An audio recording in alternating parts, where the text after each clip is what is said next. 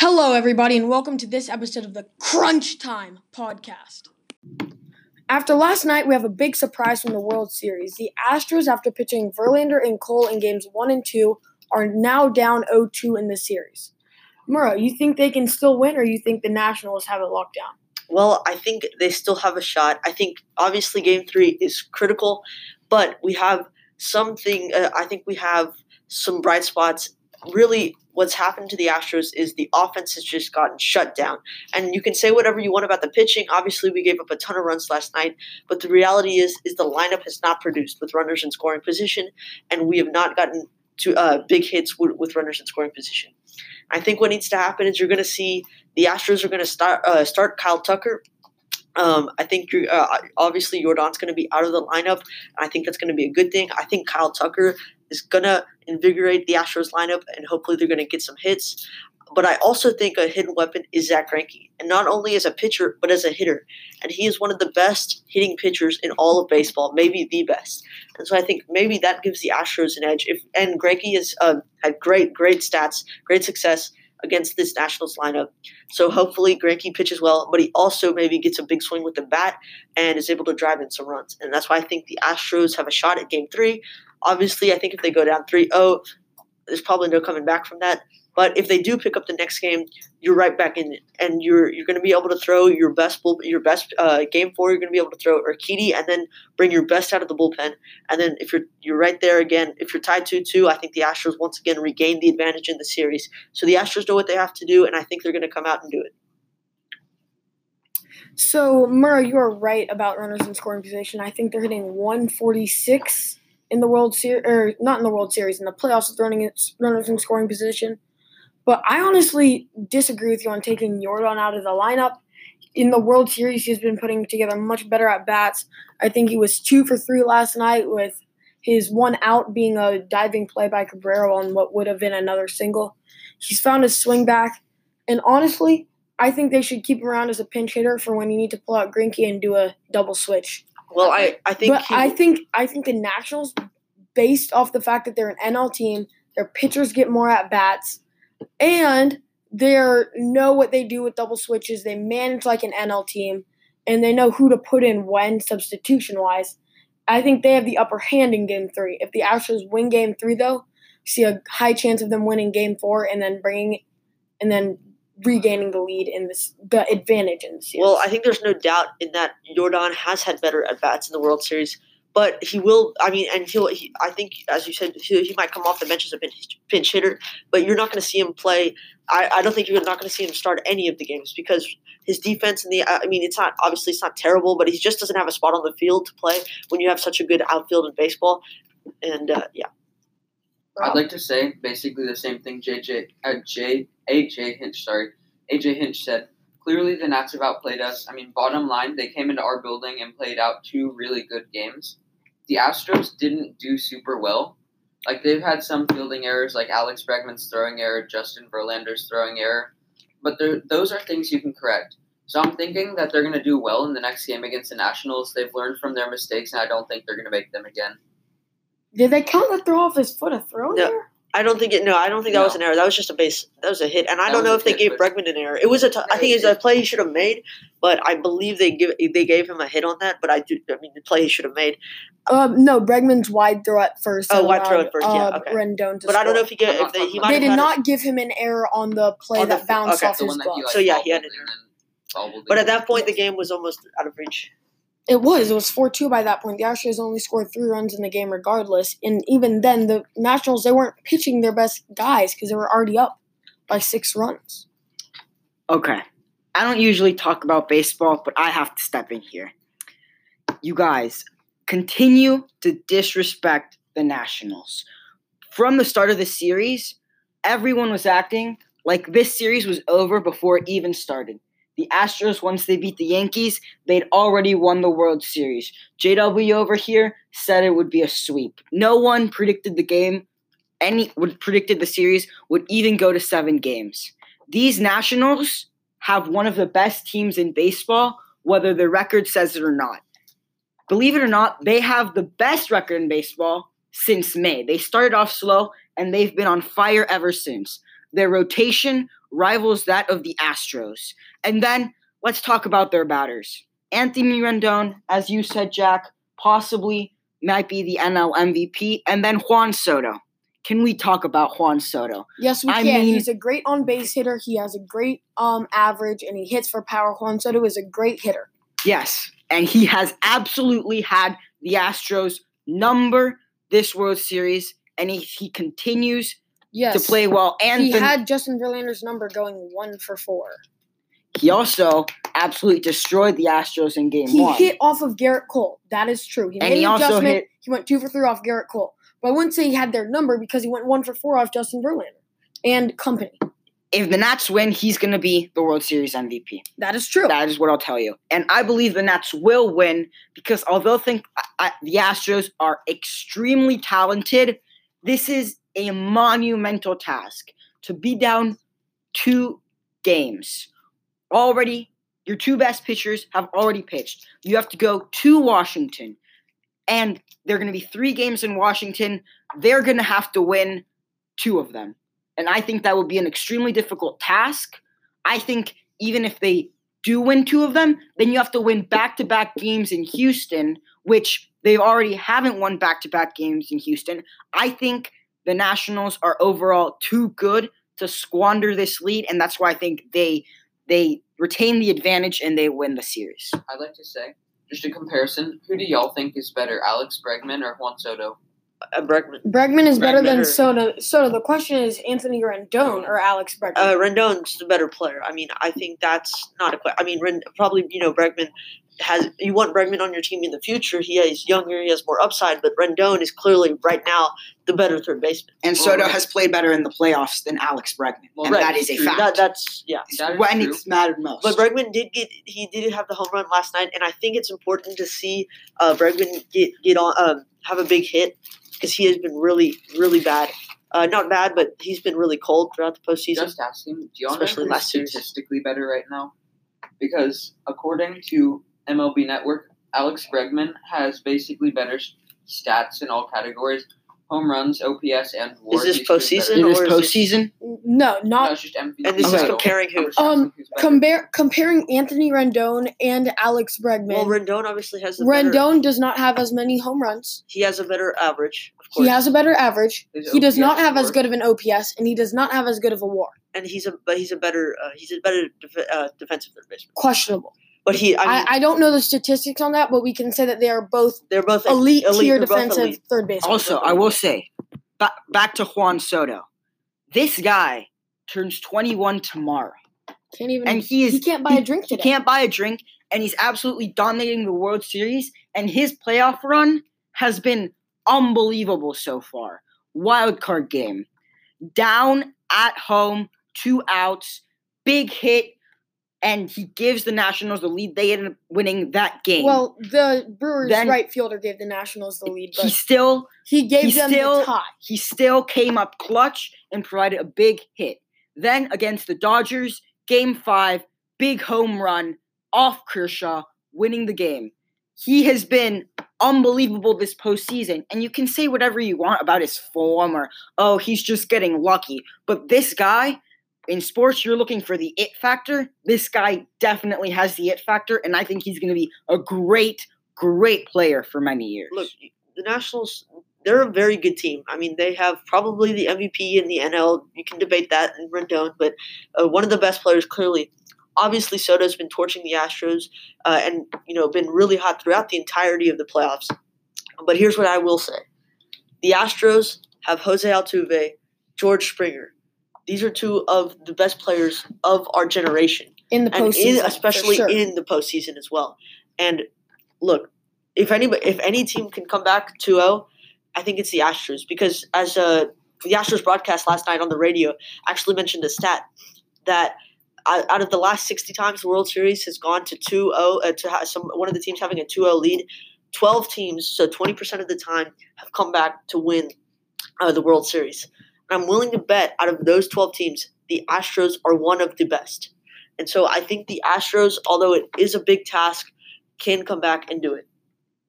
Uh, so I,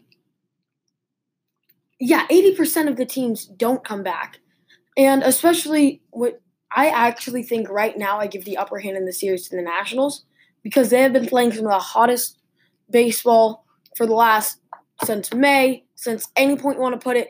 They've been one of the hottest teams in the postseason. They've been one of the hottest teams. They've won 17 out of their last 19 games. They're now it's 18 out of 20, I think. They're they've been insane.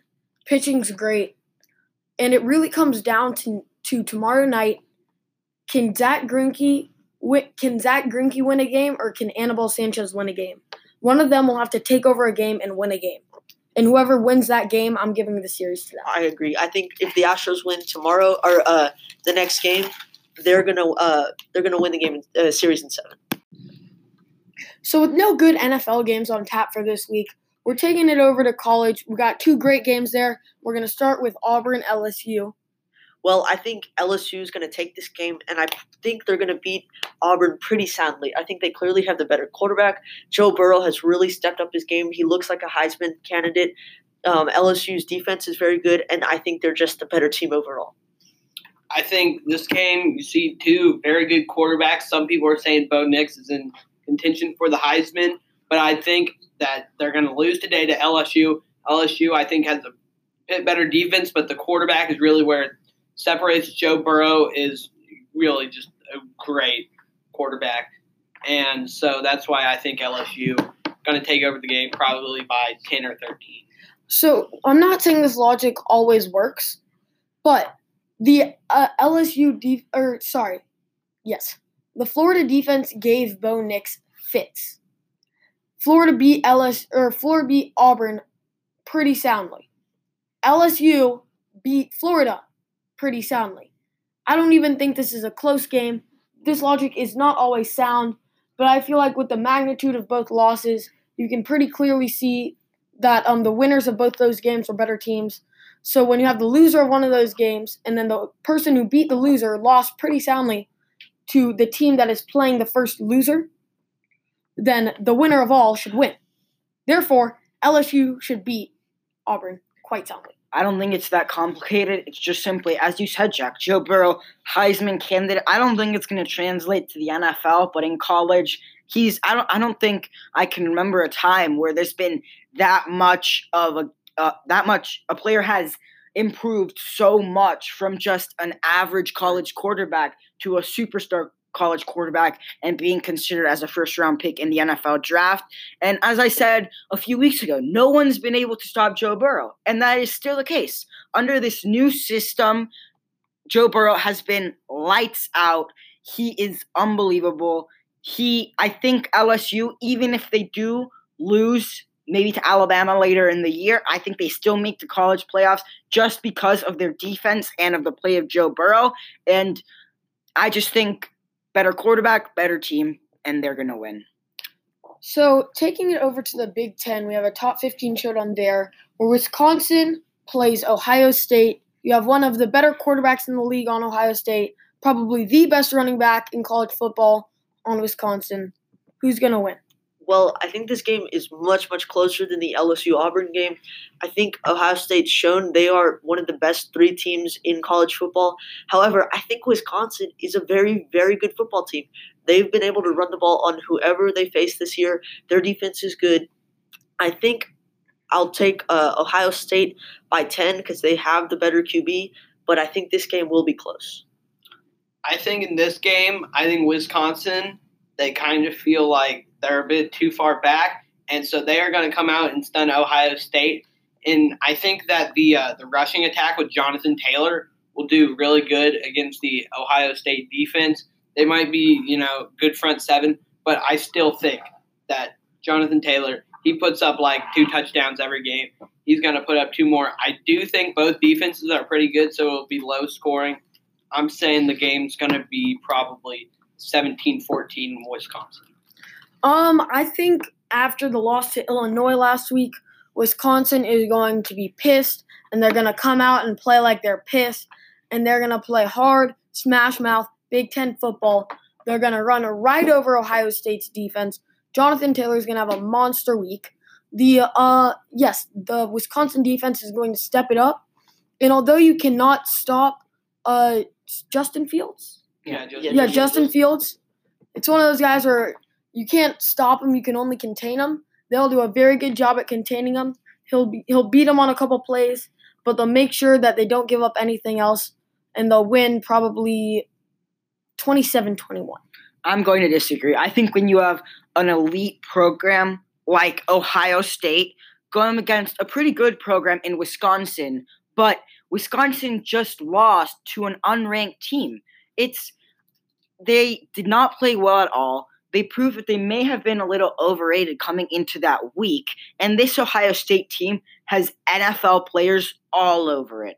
Top prospects all over that defense. And obviously, Justin Fields, who has been amazing. People forget that he actually beat Trevor Lawrence for Elite 11 MVP a few years ago. This guy is an extremely good quarterback, extremely talented, great passer, great runner.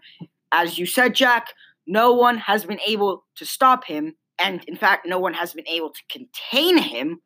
So, because of those reasons, I think Ohio State's just the better football team, better players, better coached, and that's why they're going to win. With the NBA starting two days ago, we're gonna do predictions about who's gonna win it all this year and who will take league MVP. And we'll start with Jack Murrow. Well, I think uh, in the West, you have a lot of good teams. Obviously, the Clippers and Lakers seem to be the two best teams, and maybe the Rockets a little bit behind them. I think it'll probably be it'll come down to the Clippers and Lakers. I'll- I think um, probably have to give the edge to the Lakers because now LeBron has something to play for, and we all know how good LeBron is in the postseason.